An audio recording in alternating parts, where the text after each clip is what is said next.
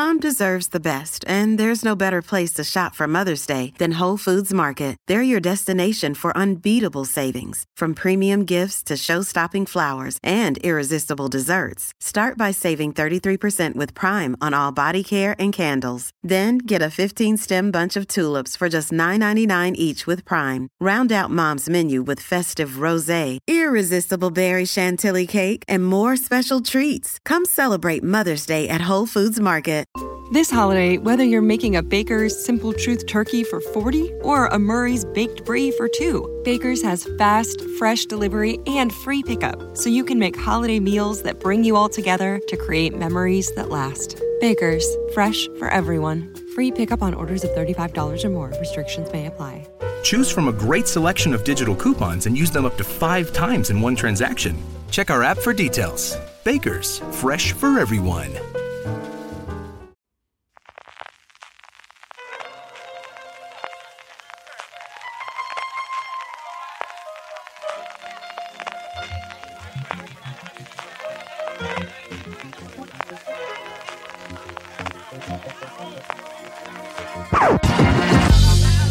Bienvenidos a Gran Angular, el programa de Fuera de Series, donde analizamos cada semana un tema de la industria televisiva en profundidad. Esta semana toca repasar el 2019 en España y como estamos en fechas prenavideñas, pues mira, me ha traído Papá Noel un regalo. Llevo todo el santo año diciendo, tenemos que juntarnos, Álvaro y Marina, Álvaro y Marina, tengo que juntarnos para grabar. Papá Noel nos ha traído el regalo de tener en la misma mesa, reunidos todos en torno a antaño, a Marina Sus. Marina, ¿cómo estamos? Muy buena. Ya he conseguido hacer a reír, era otra de las cosas que quería hacer a los dos minutos. Álvaro Nieva, ¿cómo estamos? Pues muy bien, porque además, di cómo estamos grabando. Estamos con antaño, estamos con antaño Rioja Tempranillo, ayudándonos a estas eh, señaladas fiestas para repasar un poquito, bueno, pues el gran año, al menos a nivel industrial que hemos tenido. Ahora hablaremos evidentemente de éxitos, de fracasos, quizás no ha habido un bombazo tan fuerte como fue su temporada eh, La Casa de Papel, o no ha sido tampoco como el año, por ejemplo, de Fariña que tuvimos con Antena 3, pero sí hemos tenido un año de consolidación de la industria, como vamos a empezar, un año en el que se ve que la industria española no solo se queda en nuestro país, sino que exporta. Y un año también, igual que comentábamos la semana pasada hablando de, de los conglomerados americanos, hombre, no esos niveles, esos volúmenes de dinero, pero en el que se ha notado Marina Such muchísimo movimiento empresarial, preparándonos a una pequeña escala posiblemente, pero a esas guerras del streaming que van a engullir a todo globo terráqueo. Sí, sobre todo eh, lo que hemos visto es una mayor consolidación de, los estrenos de la producción española de Netflix, que ya está, está estrenando muchas más series nuevas y está eh, preparando muchos más proyectos nuevos de cara al año que viene, que parece que va a ser como la gran explosión, no solamente por lo que produzca Netflix, por lo que vaya a estrenar Amazon Prime Video de sus producciones originales, por lo que vaya a tener Movistar, sino también porque eh, hasta el 31 de marzo no tendremos aquí Disney Plus. Y no sabemos cómo va a llegar eso. Y eh, más luego tenemos qué va, cómo va a cambiar, si es que cambia HBO España cuando HBO Max entre en funcionamiento. Em, hay muchas cosas preparadas que se están preparando este año de cara al año que viene, pero este año sí que se ha visto, yo creo, un, una, una mayor un mayor volumen de estrenos de, series desde sitios distintos de los tradicionales. Desde Blue va a llegar con muñeco de Baby Yoda, que es como se venderá y tú lo sabes perfectamente, Marina. ya. ya tenemos varios a la mesa que a partir de entraría. Álvaro, también es un año en el que los tradicionales dominadores, efectivamente, fundamentalmente las, las, lineales, los tres grandes grupos que queda con Radio Televisión Española, A3 Media y Mediaset, de alguna forma intentan reconfigurarse y enfrentarse y dándole bastante peso a, a la parte mm, digital de esas plataformas que acaban de arrancar o que no acaban de arrancar dentro de su propio seno. Sí, es un año que le ha pillado un poco con el pie cambiado a, la, a las cadenas que eran los tradicionales motores de la industria de la ficción española. Y eso se nota mucho en que te lo dicen los guionistas de cuando antes tenían una serie iban a Antena 3, a la 1 y Tele5 y si ninguna de las tres les decía que la querían, pues esa serie estaba muerta. Ahora tienen muchos sitios más donde venderla y, y, se está notando que la gente está yendo a Netflix, que está yendo a Movistar y a otros players que todavía no han empezado a producir, pero que lo van a hacer, como Amazon o como pues eso, Apple o quien sea. Y por otro lado, lo que tú dices, que, las cadenas en abierto están viendo que el negocio del lineal para otras cosas, como el entretenimiento, sí funciona, pero para la ficción ya no tanto. Entonces ahí entra en juego el A3 Player, Mi Teleplus, etcétera, que todavía están dando unos pasos tímidos y no sabemos qué volumen de suscriptores tienen, pero intuimos que no debe ser demasiado alto. Pero bueno, que parece que quieren apostar por ahí. Hablemos de la industria ya definitivamente, nos metemos en cuatro bloques muy similares a lo que hicimos también con el repaso americano. Uno de los grandes entradas, ¿no? Porque al final siempre pensamos en plataformas y en canales, Y es porque tradicionalmente en España o no ha habido productoras o ha habido productoras muy pegadas siempre a un canal, ¿no? Tenemos el caso, el, claro caso de Globo Media es de los tiempos de médico de familia que siempre está pegado a Telecinco, pero aquí entra, juntando es cierto, muchos, por un lado, precisamente Globo Media que le habían comprado los restos que quedaba y luego algún pequeño estudio, es el lanzamiento de The Media Pro Studios, con la presencia además de Roures que viene desde Barcelona a Madrid para presentar lo que yo creo lo más noticiable que tuvo esa presentación con diferencia, que Tacho estuviese también allí y que al final es un peso pesado no en España, sino a nivel mundial con las producciones como de New Pop, que la tenemos dentro de nada y así ya me congratulo con Francis para este programa, ¿ves? Y ya podemos hacer lo que queramos en el resto de los programas. Pero de Medias Pro Studios es toda una señora productora como no ha habido en España, mm, yo creo que en ningún momento. ¿eh? Y, una productora que además está poniendo dinero, porque las productoras en España lo que solían hacer era más eh, gestionar el, el, presupuesto que les daban las cadenas. Media Pro está poniendo dinero para producir sus series y lo que están haciendo mucho es están apostando por eh, la coproducción que es el modelo que también por el que se está apostando mucho internacionalmente para, para poder acceder a determinados mercados acceder a poder conseguir proyectos eh, de mayores dimensiones o, más grandes porque aquella presentación de Media Pro Studios no solo fue, no solo fue noticiable porque estaba aquí Roures, sino porque eh, dijeron que tenían 40 y no sé cuántas series en producción y había unas coproducciones que te quedabas eh, ojiplático de de dónde ha salido esto, dónde se está emitiendo esto y cómo han, conseguido eh, hacer estas coproducciones con Telefe o ese caso maravilloso que Álvaro y a mí nos encanta de The Paradise con la televisión pública finlandesa. Y Fran eh, Perea. Y Fran Perea, exactamente. Es que es, se está metiendo por muchos sitios y además MediaPro está también haciendo eh, esto que hemos visto en Estados Unidos de fichar a creadores de contenido, porque no solamente ha fichado a, a Diego San José, tiene a Javier Olivares, también fichó que este es un movimiento que pasó más desapercibido, fichó a Josep Cister, que era uno de los grandes jefes de. de ¿No? Bambú. ¿De Bambú? Bambú se lleva a Cister. Ah, Bambú se llevaba a Cister, es verdad. Sabía que se le habían llevado de Boomerang. Pero, eh, pues eso, mira, ahí lo tienes. pero que tenemos Exactamente. y de repente eso, que el talento es algo que es mm, el talento del, guion y no lo que se hacía antes, que era al un contrato de cadena a José Coronado, ahora es, el talento es el guion, el creador, y se está apostando por ahí. Lo interesante quizá de, de, de MediaPro Studio es esa gran apuesta que hace, que siempre MediaPro había ido por la guerra del fútbol más que por la ficción, Globo Media sí estaba en esa guerra, pero ahora es como una pieza más de MediaPro Studio. Y bueno, que, veremos a ver si da resultado, porque de momento están lanzando, como decía Marina, cuarenta y pico proyectos, mm. pero a ver dónde caen estos y pues eso, hemos tenido el Botajuan, que nos ha gustado mucho, pero no hay la gran serie todavía de Media Pro Studio como tal, nacida en ese seno, que, que lo haya petado. No hemos tenido adquisiciones y fusiones más allá de esa creación de Media Pro Studio, pero sí tenemos, tenemos varias alianzas en funcionamiento entre canales lineales, entre productoras y entre canales digitales. ¿no? Tenemos, por un lado, todo el tema de Amazon de compra de series para el catch-up y esos preestrenos que está haciendo especialmente con, series que esperamos que veremos en, en Mediaset. Lo tuvimos con Señora Lampa, tenemos con El Pueblo, todavía inédita en Telecinco y del cual se está empezando a hacer la campaña ahora para el estreno futuro. Y sobre todo con A3 Media Studios, que son los primeros que dieron el salto también, porque al final te duele más la herida de haber tenido Paquita Salas y especialmente La Casa de Papel y que se te escapen, que ya hemos tenido producción para terceros y que ya no solo la producción como cosas con el embarcadero, sino que llega ese acuerdo como Vistar de tener claro que esto a dos años o tres años vista es una división de negocio, pues igual que tiene Onda Cero y tiene Antena 3, van a tener a tres Media Estudios que tiene que facturar y ser un, bueno, pues una, una de las empresas del grupo por sí propio con entidad propia, Marina. Sí, y la, la alianza como Vistar llega para tener eh, tener un socio que les permita eh, llegar a más sitios. No solamente esto que se anunciaba de, no, porque lo van a hacer así, van a competir con Netflix y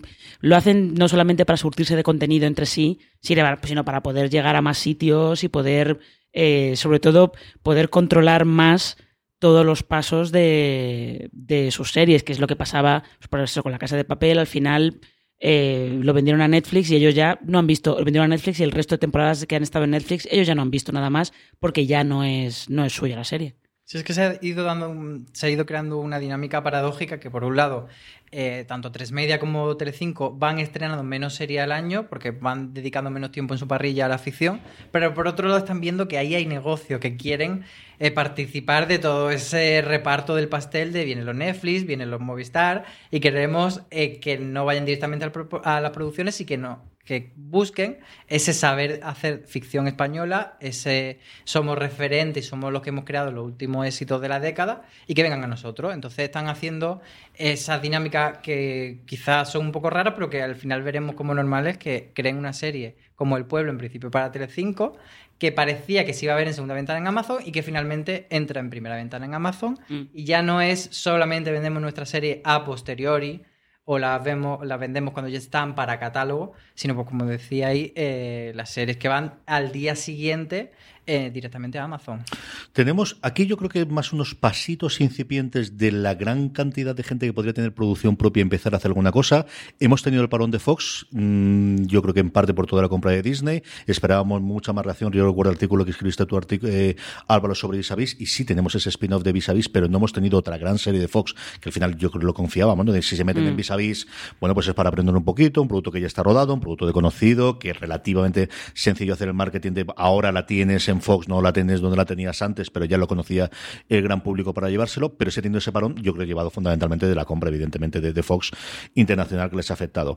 Hemos tenido, bueno, pues hemos comentado antes precisamente Diego San José cómo TNT a través de 100 balas, que es uno de los grupos de Media Pro Studios, lanza este Bota Juan, del que vamos a tener una segunda nueva temporada, depende de lo que hacer con la manía esta de cambiar los colores. Yo siempre me equivoco, sé que es de una forma, siempre voy a decir de la otra, siempre voy a decir vamos más, eh, venga Juan en vez de vamos Juan, porque me parece que es más popular. Es que yo creo que el nombre era Upa Juan. Yo no sé, si yo no sé si la UPA se lo guarda para la tercera o qué ocurre con ella, ¿no? Y luego, esta cosa rarísima, que alguien me explicará alguna vez con una copa, porque supongo que será una copa cuando me lo expliquen, qué pasa con Atrapa un ladrón de Paramount, que soy totalmente incapaz de comprender, porque eso está estrenado en Italia, en Argentina, antes que aquí en España. Mm, ¿Qué ha ocurrido con ello? Y luego la última, que sí tiene más sentido o, más pista de esto durante el 2020 va a ir hacia adelante, que es en la línea de lo que comentábamos de Mediaset llegando a ese acuerdo con Amazon, mejor dicho, Amazon con las producciones de Mediaset y preestrenándolas, estos preestrenos que ya sabemos que va a ocurrir con el nudo que ha tenido a tres player, que tiene pinta de que no lo van a hacer también, que Luimelia, a la que tenemos mucho cariño la gente de esta mesa, también es bastante factible, que sea porque no encuentran ese hueco en la parrilla dominada por los programas de, actualidad o ese tipo de producción que le funciona y que hasta que no encuentren el hueco con la contraprogramación no lo tengan, y que yo creo que van a probar durante al menos este primer semestre Álvaro, tiene toda la pinta que a tres media va a tirar estos productos a tres player. Sí, parece que sí, porque el nudo ya la están dando ahí. Eh, Toy Boy salió antes en A3 Play, aunque fue bastante pegadita de emisión. Y Veneno se ha dicho que también va a 3 Play. Entonces parece que esa es la, la dinámica. No sabemos, no tenemos número, entonces no sabemos cómo está funcionando. Y, bueno, a nivel podemos, hay ciertas cosas, pues como las búsquedas en Google, por ejemplo, que nos puede dar una pista y que no es algo realmente muy grande, pero bueno, también ese tipo de estrategias tienen que ser con pausa, no va de repente a montar una plataforma mm. y, va a, saltar por lo aire. Pero bueno, que también la afición hay que saber que es un producto muy caro y que tiene que tener muchas vías de rentabilidad y entonces es una primera ventana, pero evidentemente después de esa ventana pueden llegar muchas otras y supongo que irán tejiendo esa red de distribución y de, y de poder explotarlas.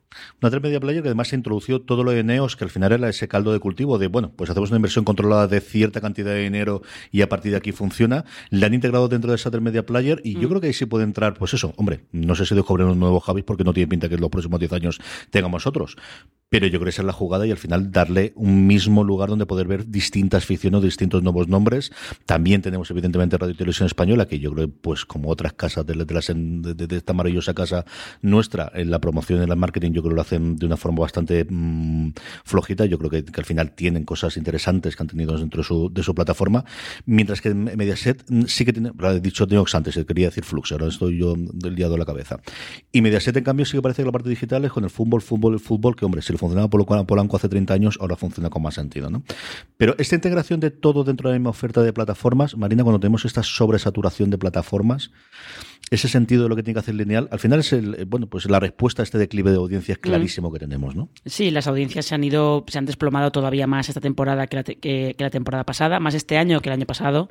Sobre todo en la ficción se ha notado muchísimo que eh, ahora mismo una serie mm, así hace un millón doscientos, un millón trescientos, ya está haciendo una audiencia bastante grande. O sea que eh, ese declive de audiencias, lógicamente, que hay que intentar combatirlo como se pueda. Y lo que están haciendo es irse, en el caso de A3 Media, que es la que está apostando más, o de una manera más decidida irse a la 3 Player Premium, pues eso, con estrenos especiales, haciendo... This holiday, whether you're making a Baker's Simple Truth turkey for 40 or a Murray's Baked Brie for 2, Baker's has fast, fresh delivery and free pickup, so you can make holiday meals that bring you all together to create memories that last. Baker's, fresh for everyone. Free pickup on orders of $35 or more. Restrictions may apply. Choose from a great selection of digital coupons and use them up to five times in one transaction. Check our app for details. Bakers, fresh for everyone.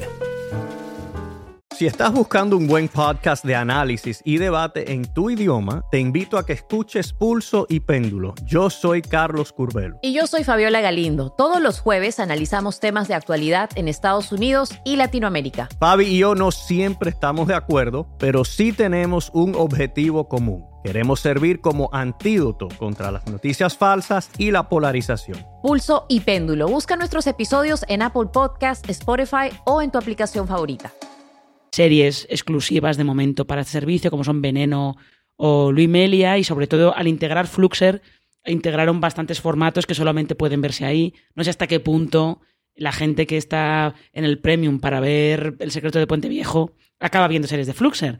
Pero bueno, es, una manera de, de, ir dándole a la gente, mira, esto te cuesta 3 euros al mes y te estamos dando este contenido que solamente puedes ver aquí. Le das un poco de valor añadido que yo creo que también es la estrategia para ir haciendo que a la gente le suene el servicio e ir llevando más clientes. También emitieron ahí exclusivamente eh, esta cuatro bodas y un funeral. No sabíamos si era remake, reboot, que, había, que ha hecho Mendy, Kelly con esa ella película. Ella tenía muy claro. Ella compró el cheque dentro del acuerdo que tenía con Hulu, pero tampoco tenía muy tampoco Tenía muy claro, ¿no? Entonces, bueno, es valor añadido que hay que dar eh, al fin y al cabo ese servicio tienen que, hay que promocionarlo y hay, hay que hacer que a, que a la gente le suene y que a la gente le interese pagar por él. Una cosa curiosa, y entramos ya en el segundo bloque de tendencias, eh, Álvaro, con este declive de audiencias, es que sigue habiendo dos incombustibles que año tras año sigamos teniendo, cuéntame cómo pasó y la que se avecina, que no es que sea una apuesta segura, es que más que un Madrid-Barça, es que es algo alucinante lo que ocurre con estas dos series. Y yo creo al final, como eh, eh, es parte del paisaje, ¿no? Esto es como, si va a nevar, claro, si eso es Sierra Nevada, por nadie se va a nevar.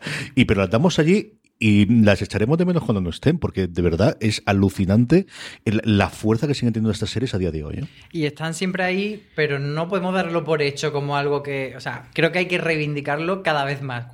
Más temporadas pasen, más hay que decir el mérito ole que tienen de seguir ahí en, el candelero. De hecho, eh, la que se avecina ha cerrado como la ficción más vista del año y hablaba Marina antes de, las cifras, yo creo que estaba como en los 2 millones y medio y a lo mejor hace unos años eh, una serie así haría 4 o 5 millones, pero bueno, sigue siendo la más vista, sigue dominando toda la noche y sobre todo la que se avecina crea cita, crea esa ganas de que la gente la vea semana a semana y que han pasado a lo mejor un año desde la temporada anterior o la tanda de episodio anterior y la gente va como loca y eso me parece que tiene un mérito enorme y lo mismo Cuéntame. Al final estamos ahí con la familia Alcántara y me parece también Cuéntame que hay que destacar eh, a nivel narrativo y a nivel de estructura, de, historia, cómo se ha renovado con eso que siempre se decía que el pilar fundamental era Antonio Merche, la abuela y los niños y que jamás se iban a separar Antonio y Merche, bueno, pues ya los tenemos, sorry, spoiler, eh, los tenemos ahí con un conflicto eh, entre la pareja y me parece que, que como un indicativo de, de, la valentía de decir, bueno, estamos aquí para durar y, tenemos que reinventarnos. Mm, la, la, historia de un matrimonio de a la española lo hemos tenido, lo estamos teniendo en, en la temporada 20 de Cuéntame. Es alucinante, de verdad, yo cada vez que lo, que lo miro y, y, siguen manteniendo. Y luego nos quedan los otros dos grandes grupos en cuanto a tendencias y uno es pensar Mediaset si tiene claro la afición. Yo creo que Mediaset tiene clarísimo a qué se dedica Telecinco. No tengo tan claro que sepa lo que quiere hacer con cuatro. Yo creo que a estas alturas del partido. Pero sí que recordar el año pasado, cuando estábamos hablando de todos los proyectos que había, había un montón de series en formato que un año después volvemos a hablar de las mismas. Madres, no habíamos visto nada hasta la presentación hace una semana en el MIM Series. Caronte que yo recuerdo decir, oye, me apetece mucho, un año después no sabemos, no responden, no sabemos nada de ella, desaparecidos, tres cuartas partes vistas, y el pueblo, que al final son los creadores de la casa vecina, que al final tenemos dos personas que empiezan a hablar su nombre, como son los caballeros en redes, que tienen seguidores, que tienen su movimiento, que se ha estrenado en Amazon, que es mm, la nada, bueno, pues mira, un poquito con The Boys, ahora intenta, parece que con ahora con la campaña que están haciendo con Carnival Row la gente la está conociendo, pero desde luego no tiene el efecto de un Telecinco. ¿Qué, qué planteamientos puede tener Mediaset, Marina? Eh, pues me alegras que me hagas esa ¿Por pregunta. qué no nos pagan nosotros por Claro. hacer la consultoría de esta Eh, cosa? Muy exactamente. No, pues en Mediaset está produciendo ficción, la está produciendo, eh, produ- eh, produciendo en, en gran parte, está haciendo coproducción. El Caronte es una coproducción con, con Amazon. Pero es que luego esas series donde se van a emitir, porque la parrilla de Telecinco ya sabemos lo que es. Eh, es eh, Superviviente, Sálvame, Gran Hermano ahora mismo, de momento no. Mm, Igual no. Pero ahí tienes La Isla de las Tentaciones. ¿Qué es eso, Marina? eh, la Isla de las. Tentaciones. Claro, yo es que estoy desconectado del mundo. eh, pues esto Confianza es. Me ha gustado, me ha gustado. Confianza- poco este sí. Es básicamente confianza ciega, solo que comprando el formato británico de Love Island, Ah, entonces sí, ¿ves? Love Island sí que estoy puesto. Pues ya Sí, está. Ahí sí que estoy puesto, sí. pues eso es. Y como eso, eso, eso les funciona muy bien, entonces, pues ¿para qué van a estrenar las series? Pero ellos las producen. ¿Dónde se van a ver? Evidentemente, algunas acabarán, irán primero a Amazon, como ha pasado con El Pueblo, y luego en segunda ventana si a Telecinco o a 4, o cuando decidan qué quieren hacer con 4. Que quieren que 4 sea cuando sea mayor, pero Sí, lo curioso es que eso están produciendo lo que tú decías, CJ, que eh, han tenían unos títulos a principio de año que nosotros recuerdo que hicimos un repaso de lo que viene a, Telecinco este año. No, no, ha venido. Estaba viniendo, pero todavía sigue por el camino. Pero tienen todavía una mentalidad en esos títulos de, televisión de antes. De nosotros nos mantenemos mientras todo el mercado está cambiando hacia los 50 minutos, hacia series de temporada más cortas, hacia series no pensadas necesariamente para que duren para siempre. Ellos sí que se están manteniendo en el formato anterior. Madres claramente un volver a un, a un procedimental, no es exactamente procedimental, pero una serie médica clásica de historia, eh, muy de corazón, etcétera. Y, bueno, parece que un poco siguen por esa dinámica de no querer ir hacia lo que el mercado está diciendo, porque ellos creen que su público está en otra parte, pero realmente su público no está respondiendo 100% a esas propuestas. Vivir sin permiso, que fue de 2018, sí que fue el último gran éxito de la televisión en abierto, pero luego las series que estrenó este año Telecinco, que eran Brigada Costa del Sol y eh, Señora de Lampa, ninguna de las dos acabó de cuajar. Y a tres media, en concreto, las, las cosas que entrenan en Antena 3, porque no Antena 3 media, yo creo que cada vez tendremos que separar más lo que es a tres media Studios como productora de los estrenos en lineal de Antena 3. Lo que sí que estamos viendo es, bueno, pues el bofetón absoluto de audiencias que se han pegado varias Sí. de sus áreas, empezando por Entre Revoluciones, que yo creo que sorprendió. O sea, yo creo que se les pilló totalmente con el pie cambiado. Esperaban que iba a hacer, hombre, que no iba a ser Fariña, no, que no iba a ser la casa de papel, en- no, tampoco, pero no el bofetón brutal que se pegaron de la primero. Un matadero que hizo muy buenos números inicialmente, pero que luego se desinfló nuevamente de una forma masiva en cuestión de poquitas semanas, que tenían esta gran apuesta de los 50 minutos, que no ha sido un revulsivo, yo creo que en parte también porque el otro gran problema, y luego hablaremos al final con Televisión Española, esa posible adelantamiento del prime time, pues sigue haciendo que las series terminan a la hora que terminan, Sí. se estén a la hora que terminan, y que yo creo que aquí están con el gran problema de no podemos mm, tirar atrás lo que llevamos defendiendo 30 años, de que lo importante es el lineal, lo importante son los la publicidad en el momento, pero se encuentran en un modelo nuevo en el cual estarían locos por ir a un más 7 o más 10 o, la, o el consumo durante toda la semana, pero es que ellos mismos acabaron la tumba mm, haciendo precisamente ese negocio que al final mm, la han generado entre ellos y Mediaset. Sí, sobre todo lo que han generado es eh, la tiranía de la cuota de pantalla, la tiranía del share. Que a ti lo que te interesa es que las series o los programas acaben muy tarde, porque cuanto menos público haya, tu share va a ser más alto. Con lo cual, al final, eso acaba siendo, acaba siendo un círculo vicioso realmente. Y lo de los 50 minutos es como, sí, la teoría está muy bien y para la 20 internacional está muy bien, pero tu serie sigue empezando a las 11 de la noche. Entonces, eh, yo recuerdo cuando presentaron lo de los 50 minutos que Sona Martínez decía que no, no, que no, que lo que importaba era la hora de finalización. Y que si la serie iba a acabar antes de las 12, que no pasaba nada. Y todos los periodistas nos mirábamos en plan de, pero es que si empieza a las 11, la gente no te va a esperar. Se va a poner a ver otra cosa. O se va a ir a Netflix directamente y no va a esperar a que tu serie empiece a las 11 de la noche. O la verá mañana o la semana que viene. O... Entonces yo creo que ahí están llevan ya como dos o tres años que el prime time está llegando directamente a una crisis filosófica de concepto, pero nadie se atreve a, a dar el golpe en la mesa de, bueno, esto hay que intentar cambiarlo porque si no, vamos abocados a eso, a, que solamente podemos dar deportes. Eh, en el caso de A3 Media lo que mejor funciona son los formatos políticos de la sexta y en Mediaset eh, los realities. Sí, la voz también, y cosas de estas para Antena 3 y poco más. Antena 3, tenemos un año de ficción, desde luego, para tirar a la basura, Álvaro. lo dices tú. Lo digo yo, lo digo yo. Pero, pero sí. Pero yo lo sabes, decir, a nivel de audiencia y de lo que A nivel de tiene. audiencia está muy terrible. Yo creo, a nivel Sí, de crítico, bueno, pues han tenido las cosas que he salvado. A mí 45 revoluciones me parece una cosa apañada y funcional, pero es que están muertos desde el primer dedo Mm. cuando tú has decidido que juegas ese juego en el que la audiencia de esa misma noche que me va a dar cantar por la mañana, en la que marca mm, el 100% de mis ingresos. Bueno, pues está muerto. Sí, no, y al final eh, lo que dice Marina respecto a la hora de yo creo que esa es como una de las grandes dudas de qué va a pasar. Y, y esa puede ser una solución o no, no lo sabemos, pero, pero desde luego hay un planteamiento que hay que hacer de cara a este año y es mm, el modelo tal como está funcionando, como está planteado no está funcionando, hay que hacer algo. Quizá es que las series que hagamos tienen que ser más relevantes, tienen que atraer más a la audiencia y estas no lo han conseguido. Puede ser, o sea, yo veo Toy Boy y entiendo por dónde puede buscar la audiencia, pero luego el producto no tiene No la calidad aguanta. para, Mm. para aguantarlo. Y 45 revoluciones, pues a posteriori pues, le puede hacer una autopsia del cadáver en el que vea varias razones por las que la gente no entró ahí. Entonces, bueno, eh, es cuestión de seguir probando. También han reducido el número de producciones estrenadas. Entonces también, cuantas menos veces tire los dados, menos veces va a sacar el 6 doble. Entonces Mm. eso también es algo que, que está aportando. Hablamos hablado de algunos de los, de los problemas, hablemos en general de fenómenos, de, de éxitos, de caídas y de los fenómenos que hemos tenido en los distintos globes. ¿no? Lo primero es pocos éxitos en abiertos, como hablábamos. Quizás televisión española, que lo tonto, lo tonto, por Sí. eso nos olvidamos siempre, pues porque vemos un caos desde hace 10 años en todo lo que se hace en esa santa casa, pues ese pequeño caos hace que de vez en cuando las cosas salgan bien. ¿no? Y yo creo que la caza Monte Perdido ha sido una sorpresa, tanto de audiencia, de mantenerse, ¿no? De, de, Bueno, pues hecho los números que esperaban de televisión española, pero no se lo han logrado mantener. Van a, ser, van a tener esa segunda temporada en el que se van a ir a, a Mallorca, si no recuerdo mal de memoria, y un Malaca que igual no ha hecho unos grandísimos números, pero tampoco se le ha caído la, se le ha despeñado totalmente la audiencia al final, y que a nivel de críticas sí ha funcionado relativamente bien como cierre final, ¿no? Marina? Sí, yo creo que eh, Malaca y Matadero han sido como las dos opciones que para sus cadenas eran una apuesta un poco distinta y que a nivel de crítica no han ido mal. Matadero es verdad que en audiencia eh, al final funcionó, funcionó peor, se fue dejando más espectadores por el camino. Eh, pero sí, Malaca ha sido como la apuesta distinta de televisión española. La audiencia no acabó de encontrarse ahí, bueno, por lo que fuera, pero es verdad que en cuanto a crítica, por lo menos se le ha reconocido el intento de hacer algo un poco distinto.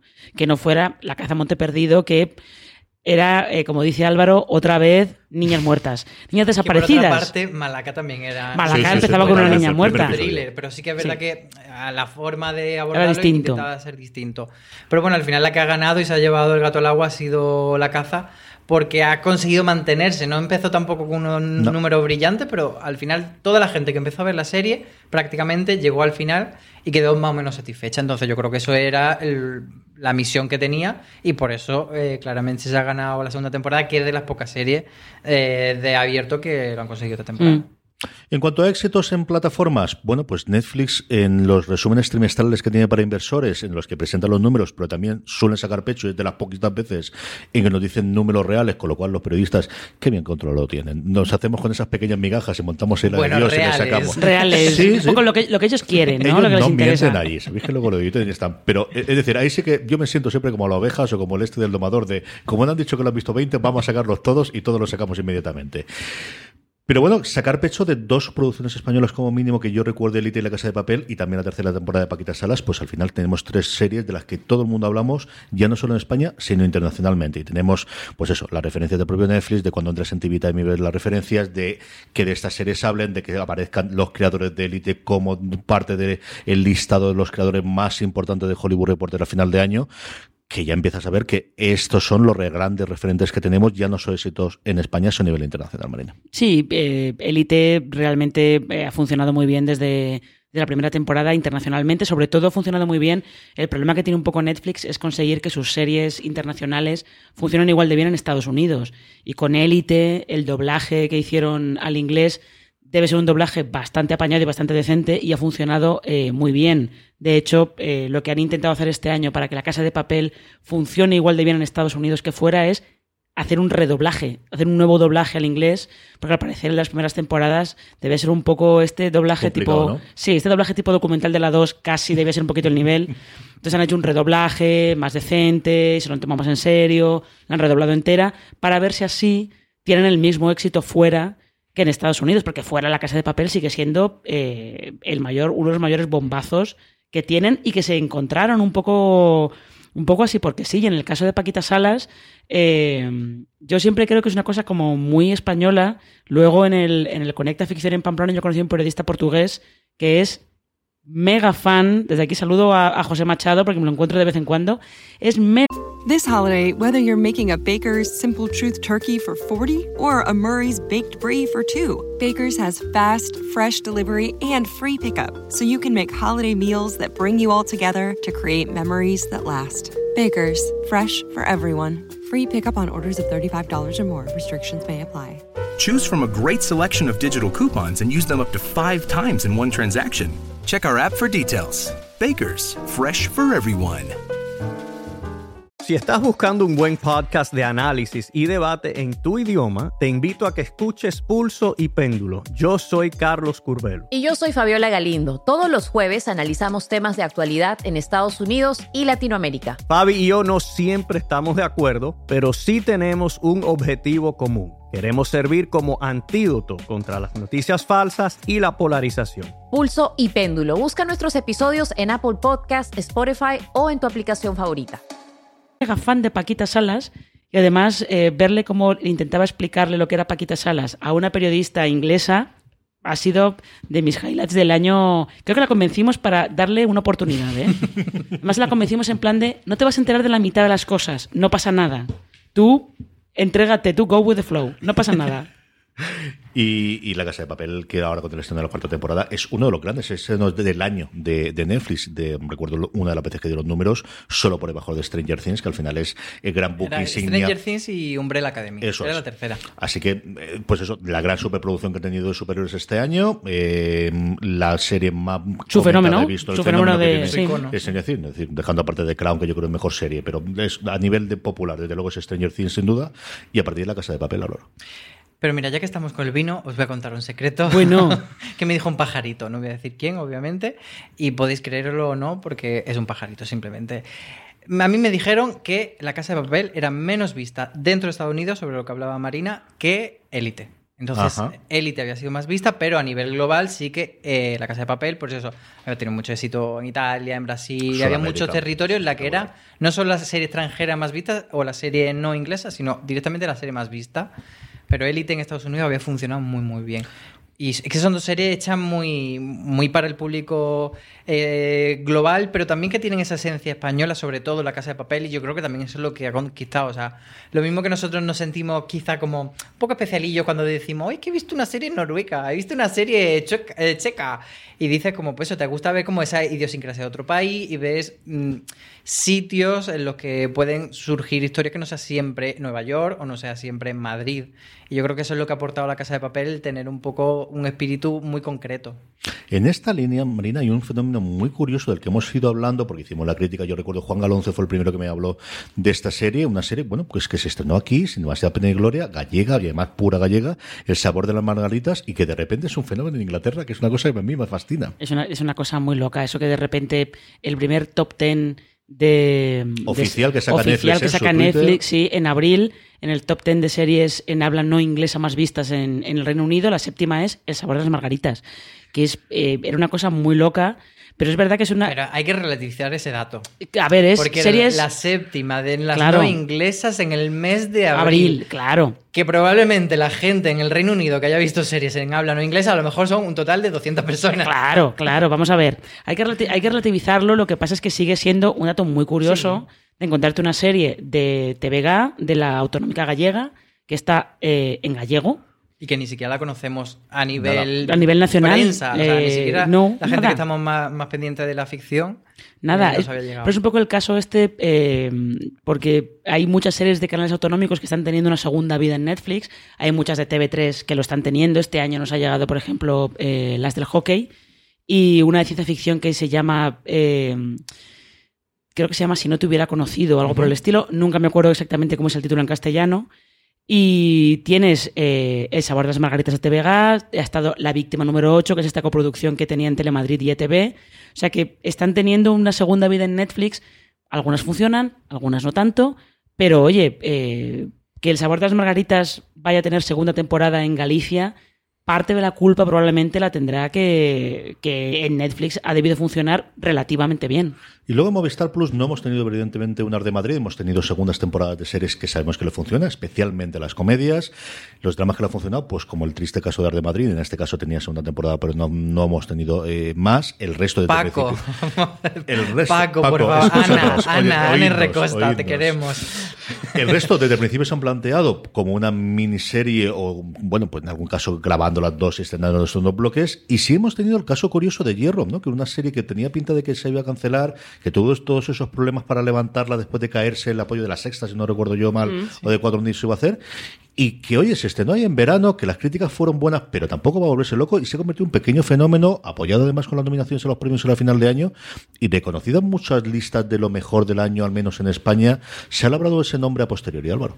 Es una serie además que yo creo que su, su ventaja era no pretender ser demasiado en el sentido de que el Fosco, que es el productor ejecutivo de Puerto Cabo, él te lo decía. Yo creo que esta sea una serie para que la vea mi madre y que le guste y que la entienda y que no sea excesivamente eh, difícil para ella, pero que sea entretenida y que a la gente le guste. Y entonces yo creo que esa función la cumple muy bien. Es una serie que no le hicieron demasiada promoción como otra, pero que finalmente ha sido de las que mejor ha funcionado y de las que, sobre todo el boca a boca, ha ido haciendo mucho por hierro y sobre todo ese huracán que ha sido en la promo, Candela Peña, conquistándonos a todos. Entonces también ha, ha funcionado muy bien. Actores, si queréis hacer una buena promo, fijaros en Candela La semana Peña. de Candela. La semana de. Candela fue, fue muy grande, sí. Em, de Netflix hemos comentado un poquito, pero es que no tenemos una avalancha. Luego hablaremos de lo que nos viene en el 2020, porque ya aprovecharon, yo creo, la primera vez en el 2019 decirnos, y a principios de año tenemos cinco series nuevas. Pero es que hemos tenido, bueno, pues Altamar, hemos tenido H, tenemos esa consolidación y sobre todo tenemos la llegada con los estudios allí donde Cristo perdió la pargata al norte de Madrid, que sí se puede llegar, pero no es fácil, en tres cantos, alquilados al Grupo Segovia, de el puñetazo y ese acuerdo por cinco años de vamos a hacer producción en serio en España y vamos a hacer mucha producción y empezamos a ver, bueno, pues, pues el, el- yo creo vamos a un estreno mensual mínimo de producción de Netflix en España. Hmm, porque además también están haciendo ya un poco la, la misma integración que ellos están haciendo con eh, este Star System, pequeñito Star System que se han montado con sus series juveniles y las ro- comedias románticas juveniles. Tenemos a Noah Centineo, que de repente es la gran estrella de, de las series juveniles de Netflix, o eh, Kiernan Shipka, por ejemplo. Y aquí pues está haciendo una cosa parecida. Están haciendo películas, eh, las, para algunas de las películas están utilizando eh, actores de las series. Fijaos, ahí están Jaime Lorente y María Pedraza en ¿A quién te llevarías a una isla desierta? ¿O quién te llevarías a una isla desierta? O de todo lo que siempre digo mal. Eh, con lo cual, desde aquí, perdona J. Linares porque siempre lo digo mal. Eh, pero sí, y además, sobre todo, eh, se están, están estrenando muchas series también para asumir un poco el legado de pues series que ya van terminando, tipo Las chicas del cable, que se acaba el año que viene, que fue la primera. Ahí está Altamar, que sigue un poco por ese lado. Está H, que hace una cosa distinta. Creo que H le ha, tiene- ha tenido el problema de que el primer capítulo es un poco regulero y los siguientes están bastante bien. Y va, va avanzando y va evolucionando según avanza la temporada. Pero el primero yo entiendo que haya mucha gente que directamente diga, no me apetece seguir con esta serie. Pero eh, sí están consolidando con, sobre todo con un montón de proyectos para el año que viene y atrayendo gente. Yo creo que atrayendo gente, especialmente haciéndoles el. ¿No tienes dinero para hacer tu película? No pasa nada. Dale enseñanza, révalo, ven, yo te pago 17 y luego ya haremos contigo apaños para más adelante. Yo creo que a Netflix España lo que le está faltando es una serie. Ha tenido mucho éxito a nivel popular, pero le falta como esa serie crítica que, Movistar sí que ha apostado desde el principio por muchos directores de cine, muchos guionistas de cine, de Goyas y muchos actores también muy premiados. Y Netflix ha ido algo como más popular siempre. Creo que esa es la asignatura pendiente de cara al 2020-2021 de la compañía. Las que se cayeron por el camino, evidentemente las de plataformas, pues estamos con lo de siempre, es la ventaja y el inconveniente de esto es que no tenemos números. Hemos comentado el tema en A3 Media con 45 revoluciones y, y Toy Boy. Se nos ha quedado por el camino Secretos de Estado que yo ni acordaba, lo, lo decimos al principio que se había estrenado este año. Brigada Costa del Sol. No te que es- acordás porque no la viste. No, no, pero sí vi la promoción. Pero Todas yo- las de la promoción yo me modélica. aquel episodio. Madre Sí, mía, qué aquel promoción. episodio, aquel, aquel maravilloso titular de que se merecía un 155. Brigada Costa del Sol, de la que yo confío bastante más, tanto por el Star System como por lo que le habían cuidado, por el tema yo creo interesante. Veníamos de Fariña y digo, bueno, pues mira, vamos a tener la época narcos. Venga, nos toca también nosotros la época narcos. Y Bonio el sueño juntos. Y Hospital Valle Norte, que al final yo creo que es el gran fracaso que le ha quedado a Televisión Española. Lo que pasa es que cuando nos hemos quedado con las que nos gustan, pues también se nos ha olvidado esta cosa. Que de esta sí que vi un poquito y dije, madre mía de mi alma, hace 20 años ya era antigua esta. ¿eh? Ya, aparte de Hospital Valle Norte fue también una cosa un poco... Eh, son de estas series que hace Televisión Española, de las termina de rodar, cuando ya están hechas las estrena, las estrena un poco deprisa y corriendo que te quedas como loco de... Pero, pero esta serie, además creo que había gente que no tenía muy claro si era diaria, si era para prime time, qué tipo de serie era. Había como un poco de confusión ahí también... Eh, con la promoción que hicieron para, para el estreno de la serie. Pero es verdad que ha sido uno de los grandes fracasos de audiencia, sobre todo entre 45 revoluciones, Secretos de Estado eh, y Hospital Valle Norte. Los nuestros dos. Los nuestros dos, que ha sido también una buena, una buena castaña. brutal. Fíjate, mm. del este, no, la pobre Sandra Jiménez, entre esta y, lo que le han dicho cuando atraparon un ladrón, es que no, no tienen perdón. No, este año, este año no... En serio no ha sido lo suyo. No, madre de suerte. Indudablemente no. Eh, 2020. ¿Qué es una viene encima? Pues nos vienen un montón de cosas, ¿no? Lo primero, vamos a hablar de HBO España, ¿no? Que al final tenemos ahí a Coise que ha estrenado a prisa y corriendo últimos años de final. Sí, hemos tenido el pionero, pero todos sabemos que de lo que estamos hablando aquí era de ficción. Y una HBO España que vivirá y morirá en el 2020, Álvaro, en función de cómo vaya Patria. Y lo tienen ellos, es que además no lo están vendiendo así. ¿eh? Y que quieren ir a por la excelencia, pero quieren ir poquito a poco. Pues nos dijeron que no van a hacer como la competencia, claramente la competencia era Netflix y Movistar, no van a estrenar una serie al mes, van a ir Patria su gran estreno, como tú dices, que va para el mes de mayo, y ahí lo van a volcar todo. De hecho, van a ir semana a semana los episodios para que hagamos eh, la veamos lento para que lloremos en todo el episodio, hagamos recaps. Para que se comenten, sí. Exacto. Y luego tienen por H por B, que es una serie como más. Ellos definían como caca culo pis, pero tiene también su corazoncito. Yo en esta me equivocaré, pero esta yo creo que es su hora de New Black. Este yo creo que es las cosas que podría hacer bien HBO España, de verdad. Yo no confío mucho en Yo es que le tengo mucha Me encantó el corto del que se basan los dos personajes, que son los que parece que es Pipas. Me pareció de las ideas más brillantes que yo estoy en corto en tiempo. No sé si es porque me pilló el momento porque ¿hasta qué punto No lo sé. Lo puedes desarrollar. Y mm. luego la otra es 30 monedas. Eso tiene que funcionar sí o sí. Es imposible que eso falle. Yo también tengo mis dudas, pero bueno. quiero confiar. Yo, siempre quiero confiar. Esto quiero dejarlo claro, guionistas que me estén escuchando.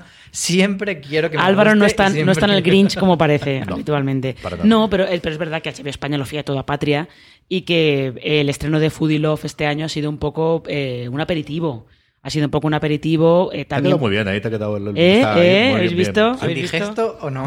no, no, no, no, porque yo con Foodie Love sí que. Hay que llegar al sexto episodio. Sí que lo he pasado bien como mínimo hasta el sexto. Y a partir de ahí ya los dos últimos son opcionales. O sea, a mí no me vale eso. O sea, sexto episodio son tres horas de mi vida, lo siento. Porque quieres ver los, cinco anteriores. Yo no te he dicho que vea los cinco anteriores, te he dicho que, tienes que llegar al sexto. Tienes que ver el segundo, el segundo hay que verlo, el segundo hay que verlo.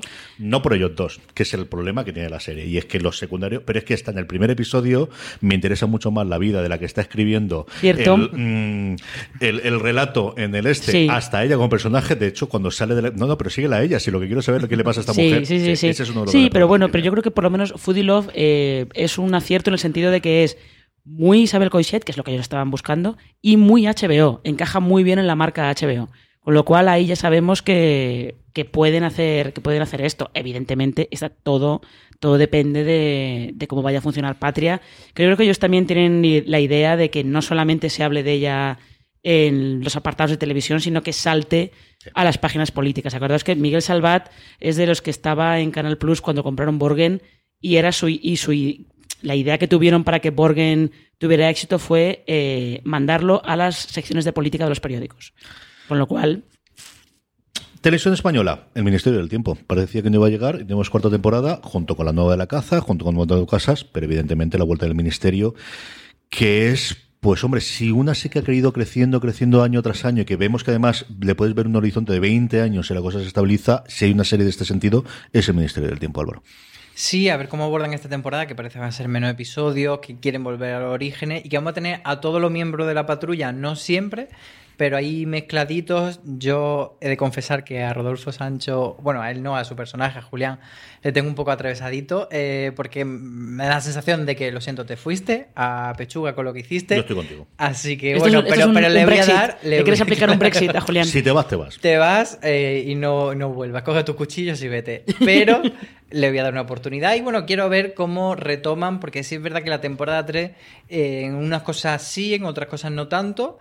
A ver cómo afrontan esta nueva etapa. Y, siempre hay ganas del Ministerio del Tiempo, la verdad. Mm. Yo creo que es la temporada de transición de ver si esto, bueno, pues queda como una cuarta y fin y Olivares se va a hacer sus cosas o Televisión Española decide tirar para adelante con el, con el este sin necesidad de tener al creador de la serie original junto con su añorado hermano Pablo. Eh, o si esto es una cosa que puede convertirse en nuestro Doctor Who a, a largo plazo, bueno, pues, pues si tiene que ser temporada cada dos, años, pues cada dos años. Pero que tengamos posibilidad de cambiar personajes, cambiar a, a intérpretes, darle estructuras distintas. Ahora tenemos una temporada de 10 episodios con esta trama. Ahora tenemos indi- individuales. Tenemos especiales de Navidad. Yo espero que tengamos una especial de Navidad de- del Ministerio del Tiempo el año que viene o el siguiente. Se es puede- algo además que Olivares siempre ha pedido y es lo que tú dices, yo creo que antes la serie estaba en una inercia de ser una serie que se iba construyendo para durar mucho y para hacerse eh, temporada a temporada y que ahora puede ser, pues eso, eventos que vayan y vengan durante el tiempo y que no Mm. tengan que tener una constancia muy clara. Es que además daos cuenta que eh, toda la, no la promo, pero los anuncios de, de que el Ministerio del Tiempo iba a volver y, había y se rodaba y tal, vinieron por MediaPro, que es su, su productora. Eh, no tanto, o sea, más por ellos que por televisión española, lo cual esto quiere decir que hay una opción, hay una opción de que si en algún momento televisión española no quiere seguir con ella, eh, yo creo que MediaPro sí que estaría muy interesada, a no ser que la cuarta temporada vaya fatal, que lo dudo. Yo creo que MediaPro sí que estaría muy interesada en buscarle otra casa y otro socio en otra parte. Si hay alguien que tenga dinero y riñón suficiente financiero para decir, bueno, pues pagamos dos más porque con esta tenemos seis, siete temporadas, echamos a rodar la cosa y sabemos que esto a tres años vistas se lo puedo vender a Amazon que tengo muy buena relación o espérate que llegue a Apple a lo mejor esto le puede interesar o lo que sea, desde luego es en Media Pro. Hablando de televisión española, Álvaro, eh, ¿cómo está lo del prime time? ¿No lo creemos, no nos lo creemos, lo adelantamos o qué? Mm, Creérnoslo todavía no, pero esperarlo sí, mucho. y yo creo que lo que hablábamos antes es que es necesario que se cambie ese paradigma y quien puede hacerlo es Televisión Española porque no tiene que responder a datos de audiencia. O no debería. puede- o no debería. O no claro. debería. Debería poder decir, nosotros estamos dando un buen servicio porque somos un servicio público. Entonces yo creo que tienen que ver cómo hacerlo y qué poner detrás, pero yo creo que no pasa nada si a partir de las 11 de la noche mete una película mala que te va a hacer un 1% o lo que sea, pero da igual, tú ya has dado tu producto a una buena hora y la gente se ha ido cómodamente a la cama y ha visto una serie buena a, a una hora decente. Yo creo que es lo que deberían hacer y de hecho podrían apostar por también traer alguna serie internacional que no suelen tener hueco en abierto. De hecho ya anunciaron en estas promos que hacen en, en- en lineal eh, que iban a tener Killing Eve y yo me- creo que es una, una apuesta perfecta, o sea, poner la caza a Tramuntana y después Killing Eve, pues... mm, Perfectísimo. Sí, sí, sí, sí. Y acordaos que Televisión Española ya lo, esto lo intentó hace ya algunos años. Intentó adelantar el prime time a las nueve y media, si no recuerdo mal. Lo que pasa es que entonces, pues no, aquello no funcionó. No sé si debió estar en marcha aquello como un par de meses o Y fue tal. una apuesta un poco cobarde. Sí, o sea, que al final era un poco que a tienes, que, medias. que tienes que mantener por lo menos una temporada completa y ver qué pasa. Y, ver si la gente, eh, aunque no sea lo que decimos, una audiencia genial, pero está reteniendo a la audiencia, la, la gente está quedándose y está respondiendo bien, a lo mejor en otras variables que no son las típicas de lo que decimos el share y tal. De Netflix hemos hablado bastante antes, hicimos también un especial cuando presentaron estas cinco series nuevas que nos llegan, así que yo creo que podemos pasarlo por encima. Yo le tengo mucha esperanza a Valeria, creo que puede ser un fenómeno internacional como lo han sido los libros. Me moré de un metido con todo el follón que tenemos de fantasía y de Mm. búsqueda, es cierto que es animación, pero yo creo que puede funcionar. Y al final, bueno, pues una cosa razonable. Y la que nos llega con mucha fuerza y muchísimo dinero en, la- en los cofres es Amazon. Un Amazon que ya ha tenido todas estas cosas de Mediaset, que hemos tenido, bueno, pues dos o tres cositas. Yo creo que The Voice fue un pequeño fenómeno, especialmente en España en verano, de la gente conocer el servicio y dónde está, que Amazon al final tiene una fuerza con el nuestro Black Friday, lo que nos gusta comprar, que la gente tiene Prime, es que realmente existe, ¿no? Yo, eh, que por circunstancias de esta Navidad he estado bastante por Madrid y al final pues te quedas con las vallas y la pasta que se están gastando, pues con diferencia la que más vallas tiene ya para series, ¿no? Pero hasta el punto de que Carnival Row anuncien cuando está doblada, que esa es la segunda derivada del invento este, que son los únicos que están doblando las series a tres meses vista. Que igual es una estrategia de así la vendemos dos veces. Yo creo que no, pero vamos, todo como puede ser. Luego tenían una en la Plaza de la Luna de Chiara Ferragni con uno de los del un documental que han hecho sobre su vida que digo, madre mía de mi alma, para que lo vean cinco. Pero bueno, en fin, que, que lo tienen claro y van a hacer dos series, ¿no? Y aquí sí que tenemos la apuesta clara de dos series con dos nombres propios, una adaptación de un libro muy vendido en España y otro, bueno, pues para puesto a hablar de mitos, pues hablamos del Cid directamente, ¿no? Cosas como la Templanza, cosas como el Cid, que yo creo que si tiene una buena comunicación en España, vamos a querer hablar de ella los medios, indudablemente, pero también con esa vocación, Álvaro, internacional de, hombre, pues mmm, quitando un Don Quijote y Sancho Panza, lo siguiente que tenemos es el CID para venderlo a nivel internacional. Y la templanza, eh, hay que conocer un poco la historia de este proyecto, porque eh, después del gran éxito que, su, que fue El tiempo entre costuras para tres media, que fue la primera gran producción de, la, de esta última época de la ficción española, se quiso emular eso y fue el siguiente eh, libro de la misma autora. Pero mmm, Antena 3 dijo, es que todavía no sabemos si tenemos el dinero para hacer la templanza como requiere hacerse la templanza. Y entonces la templanza se anunció como una serie de Antena 3 que estaba en proyecto, se quedó ahí en ese proyecto poco a poco, poco a poco, lo estamos viendo, vemos qué hacemos, hasta que llegó Amazon con, con el talonario y han dicho, venga, ahora es cuando podemos hacerlo. Entonces una serie que tiene toda la de ser muy ambiciosa, que tiene la de conseguir mucha audiencia a nivel global, porque además es un rodaje internacional, una historia muy concreta, muy chula, y yo creo, y decir, es, pues eso, es un personaje que no es solo conocido en España, es un personaje, pues como Hernán Cortés que le han hecho serie, o como podría ser Colón, o pues, de los más conocidos.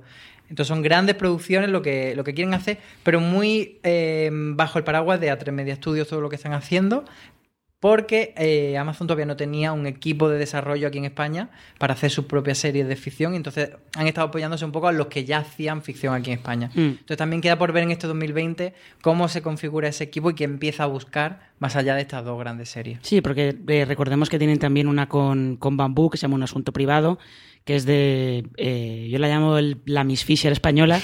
Porque, eh, me recuerda mucho a los asesinatos de Miss Fisher, que es maravillosa, la tenéis que ver. Es divertidísima. Es, es una serie divertida. Miss Franny Fisher es lo mejor que podréis ver en, en televisión. Eh, pero sí, Amazon, sobre todo el, el, reto que tiene Amazon es eso, de cuando salían esas listas de eh, penetración de las plataformas eh, digitales en España. Amazon Prime, una locura. Ya, pero ¿cuánta gente que tiene Amazon Prime sabe que tiene el vídeo? El reto está eso, está ahí. Decirles a gente que, vale, tú puedes, tienes tus compras sin gastos de envío y puedes eh, pedir al súper para que te lo traigan dentro de una hora, pero que sepas que también tienes el vídeo, que es lo que creo que hay muchos clientes que no terminan de tener muy claro. Y que tienes el vídeo y qué tienes en el vídeo. Exactamente. Pero además tienes un catálogo muy interesante, ¿no? Y tienes series internacionales como Boss, que yo creo que se ven mucho menos, y que es una serie que en España se vería. Es decir, sí. que al final es un procedimental bien montado a partir de la segunda temporada, que se han vendido libros y que puede funcionar. Que tienes un catálogo de comedias maravilloso. Ahora que está buscando la gente la comedia típica de que me pongo para comer, que o es Big Bang o es Friends, a ver qué me ocurre. Bueno, pues tienes ahí como cinco o seis también, de siete temporadas cada una de ellas que puedes ver. ¿no? Que Yo por cierto, CJ, tenemos un artículo en foreseries.com de las mejores comedias que puedes ver en Amazon. Porque al final tenemos de todo fuera de series.com como debe ser. Tenemos incluidos estos podcasts y este que, que yo creo va tocando su fin. Reflexión de qué esperamos en España en el 2020. Revolución, consolidación, cambio de tercio. ¿Cómo vemos el 2020 en general, Álvaro? Pues mira, yo voy a tirar por Movistar, que en este último bloque lo hemos comentado menos.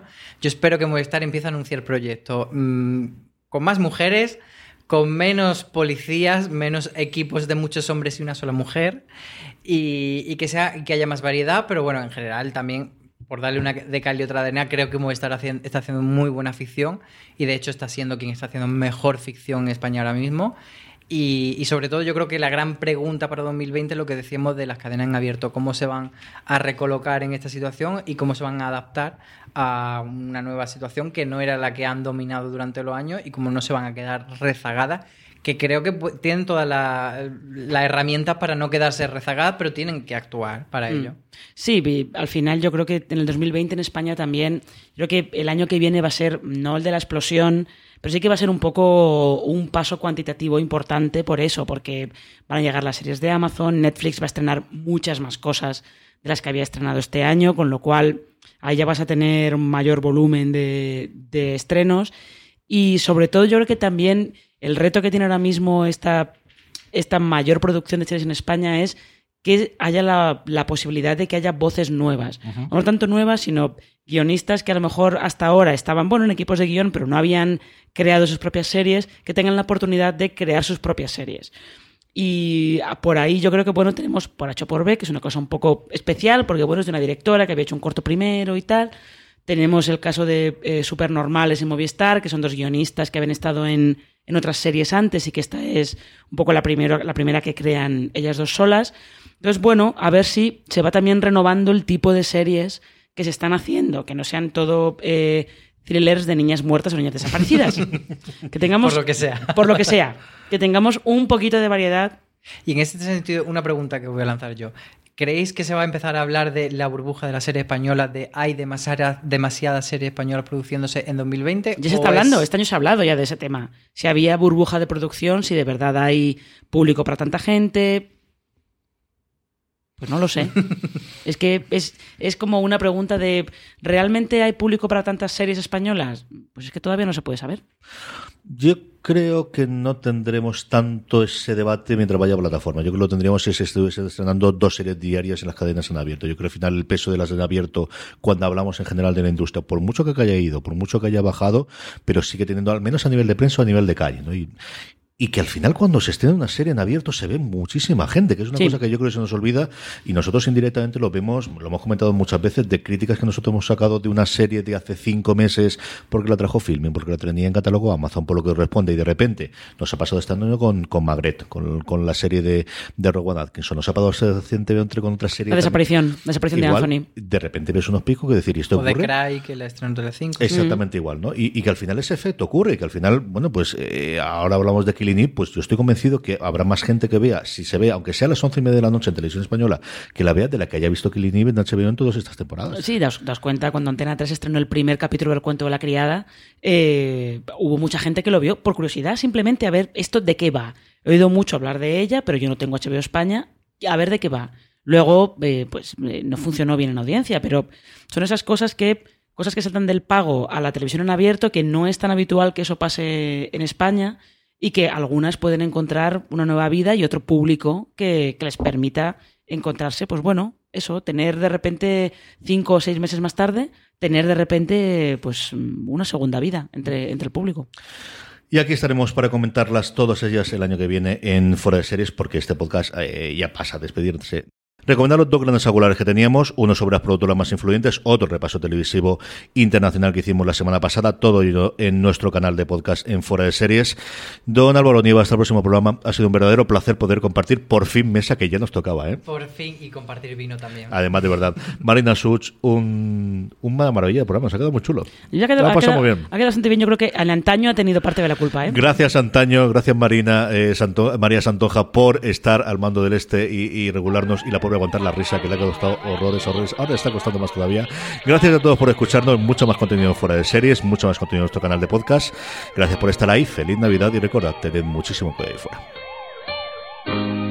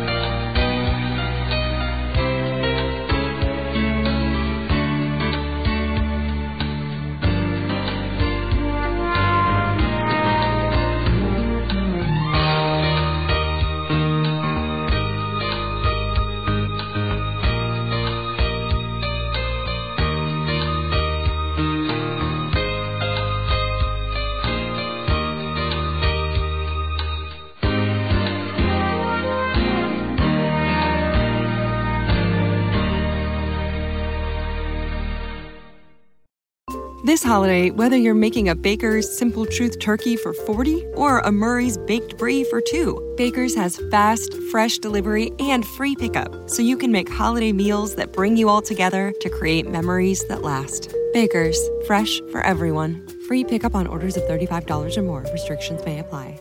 Choose from a great selection of digital coupons and use them up to five times in one transaction. Check our app for details. Baker's, fresh for everyone.